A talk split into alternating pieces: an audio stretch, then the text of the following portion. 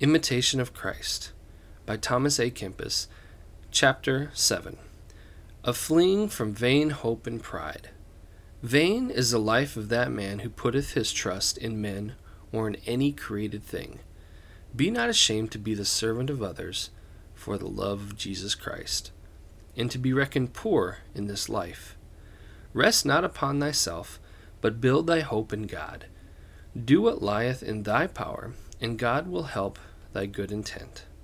Trust not in thy learning, nor in the cleverness of any that lives, but rather trust in the favor of God, who resisteth the proud and giveth grace to the humble.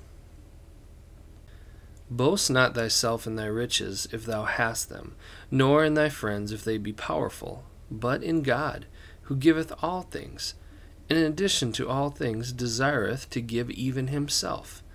Be not lifted up because of thy strength or beauty of body, for with only a slight sickness it will fail and wither away.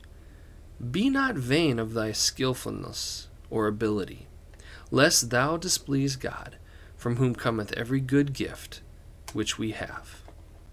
Count not thyself better than others, lest perchance thou appear worse in the sight of God, who knoweth what is in man. Be not proud of thy good works for God's judgments are of another sort than the judgments of man. And what pleaseth man is ofttimes displeasing to him.